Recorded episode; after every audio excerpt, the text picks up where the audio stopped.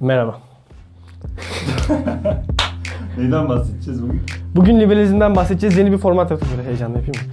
Bugün bugün liberalizmden bahsediyoruz. Yeni bir format yaptık. 5 dakikada ideolojiler. 5 dakikada bütün ideolojileri anlatacağız. İlki liberalizm. 5 dakikada liberalizm videosuna hoş geldiniz. Liberalizmi şimdi çok e, basit anlatmak istiyorum. O yüzden 3 temel direk üzerinden anlatacağım. Liberalizmin 3 önemli sac ayağı. Sac ayağı diyorlar değil mi ona? 3 sac ayağı. Birincisi bireysel hak ve özgürlüklerdir. İkincisi özel mülkiyettir. Üçüncüsü de serbest piyasadır. Şimdi ne bunları anlatmadan önce bir tarihsel sürece bakalım. Şimdi liberalizm aslında bu bu 3 sac ayağı daha önce bu fikirler başkaları tarafından söyleniyor. Yani Aristo'da da sen özel mülkiyeti buluyorsun veya işte eski Roma metinlerinde de sen işte bireysel hak ve özgürlüklerin önemini görebiliyorsun. Ama biz nereden başlatıyoruz liberalizmi? Bir doktrin olarak, bir siyasi ideoloji olarak dersen genelde Locke'dan başlatılıyor. Locke liberalizmin kurucu babası olarak gözüküyor. John Locke mu hocam? Aynen John Locke.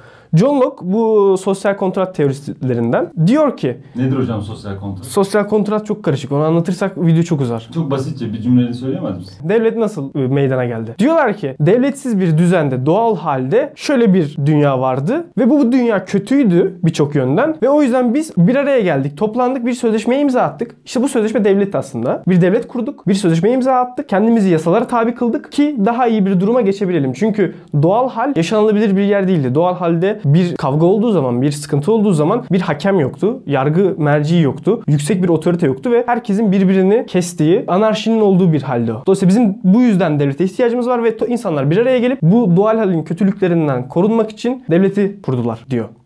Şimdi Çok iyi anladım biliyor musun? valla Valla. Tamam. Şimdi Locke bunu anlatırken de şey tanımlıyor. Hangi haklar doğal haklardır? Locke diyor ki insanların doğal hakları vardır. Bunlar üç temel doğal hak olarak şunları söylüyor. Yaşama hakkı, özgürlükler ve mülkiyet. Bu üç hak insanların insan olmalarından kaynaklı doğdukları anda sahip oldukları doğal haklarıdır. Ve hiçbir devlet, hiçbir otorite bu doğal hakları ihlal edemez. Bizim kırmızı çizgimiz budur diyor sosyal kontratta. Şimdi bu üç doğal hak ne aslında? Bizim liberalizm diye başta anlattığım şeyler aslında. Mülkiyet, özgürlükler ve yaşam hakkı. Devamında önemli bir eşikte bu işin artık ekonomideki yansımaları ekonomiye sirayet etmesi. Nasıl sirayet ediyor? Fransız fizyokratlar bunun başlangıcını yapanlar. Şimdi fizyokratlar tahıl ticaretine bakıyorlar. Şimdi tahıl ticaretinde şöyle bir durum var. Kötü bir hasat olduğu zaman devlet müdahale ediyor. Fiyatların aşağıda kalmasını sağlıyor. Fiyatları aşağı çektirtiyor zorla. Veya ticareti engelliyor. Özgür ticareti engelliyor. İşte ihracata engel sınırlamalar koyuyor. Ki mal bizim ülkede kalsın, fiyatlar daha ucuz olsun, insanlar rahat bir şekilde tahıla ulaşabilsin. Fizyokratlar diyor ki sen bu işe müdahale ettiğin zaman, sen bu marketin doğal düzenine müdahale ettiğin zaman sisteme çomak sokuyorsun ve işleri daha da kötü yapıyorsun. Çünkü sen buna müdahale ettiğin anda fiyatları düşürmeye çalışıyorsun. Bu sefer üreticilerin üretmek için bir motivasyonu kalmıyor.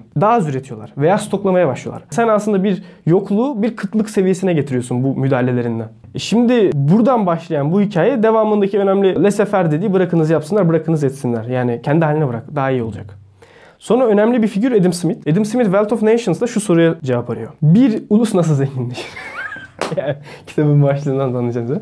Bir ulus nasıl zenginleşir sorusuna verdiği cevap şu. Eğer biz markete, piyasaya müdahale etmezsek, biz piyasaya müdahale etmezsek, orada rekabeti desteklersek, bireyler de kendi çıkarlarının peşinden giderlerse, herkes kendi çıkarının peşinden koşarsa, biz rekabetin var olmasını sağlarsak toplum için en büyük refaha ulaşabiliriz bu sayede. Bu invisible hand dediği bir şey var, görünmez el. Yani herkes kendi çıkarının peşinde ama bir görünmez el sanki bunu bir orkestra ediyor, bir harmoni sağlıyor ve ulus daha çok zenginleşiyor. Yani herkesin bireysel çıkarı kamu yararı haline geliyor. Ülkeyi daha da zenginleştiriyor. Adam Smith bunu savundu ve dedi ki devlet ekonomiye müdahale etmesin. Serbest piyasa. Piyasayı kendi haline bırakalım. Biz sadece rekabetin korunmasını sağlayalım. Piyasanın serbest olmasına uğraşalım. Piyasayı o anlamda regüle edelim. Biz mesela monopoliler oluştuğu zaman müdahale edelim. Monopoli olmasın. Bir kişi de bütün para, bütün sektörü bir kişi eline geçirmesin. Ya klasik liberalizm genel olarak bu. Liberalizmle ilgili zaten uzun uzadıya konuşacak olsak bin sayfalık kitap yazarsın. İş çok daha farklı fraksiyonlara bölünüyor, farklı fikirler var ama en özü itibariyle liberalizm budur. Kritik getirmeye kalkacak olursak sanki çok fazla eleştiri getirebiliriz gibi geliyor. Çok fazla eleştiri getirebiliriz. Eleştiri, e, her şeyi eleştiririz.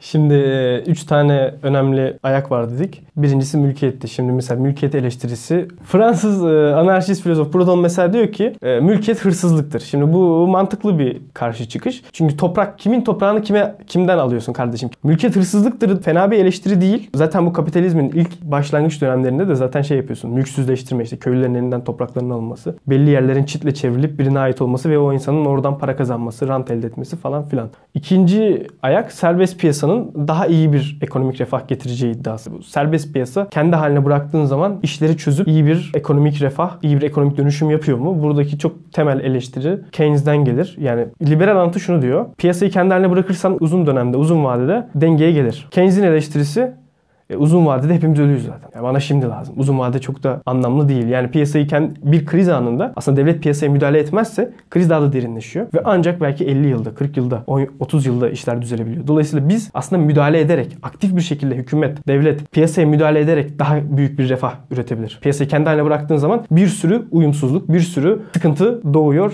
diyorlar. Orada şöyle bir problem var bireysel hak ve özgürlükler konusunda. Ee, sen sosyal durumu göz ardı ettiğin zaman e, politik bir eşitlik vermek, politik bir özgürlük vermek çok gerçek hayatta bir karşılığı olmayan bir şey. Yani sen diyorsun ki bütün insanlar eşit ve özgür doğarlar. Ama hayatta bakıyorsun yani o işçiyle patron aynı özgürlükte, aynı hayat şartlarında değil. Marx okuduğun zaman aslında daha çok şey oturabiliyor. Sistem daha sistem daha oturuyor. O çok güzel incelemiş aslında. Marx hani sistemi çok iyi parça parça çok iyi işlemiş. İşçinin durumu ne, patronun durumu ne. Orada ikisi arasında bir çıkar çatışması var. Aslında bir emek sömürüsü var. İşçi ne kadar çalışırsa çalışsın hiçbir zaman patronu geçim. İşçinin çalışması, işçinin emeği kendi köleliğine daha çok hizmet ediyor. Çünkü o çalıştıkça patron daha çok zenginleşiyor. Arkadaşlar liberalizm bu kadardı. Çok temel anlatmaya çalıştık. Şey eleştirileri gelebilir. Her şeyi anlatmamışsınız. Evet her şeyi anlatmadık. Zaten 5 dakika mümkün olduğunca kısa, öz anlatmaya çalıştık. Bu serinin devamını da çekeceğiz diğer ideolojilerle ilgili. Bizi izlemeye devam edin. Teşekkürler. Yorum atmayı unutmayalım.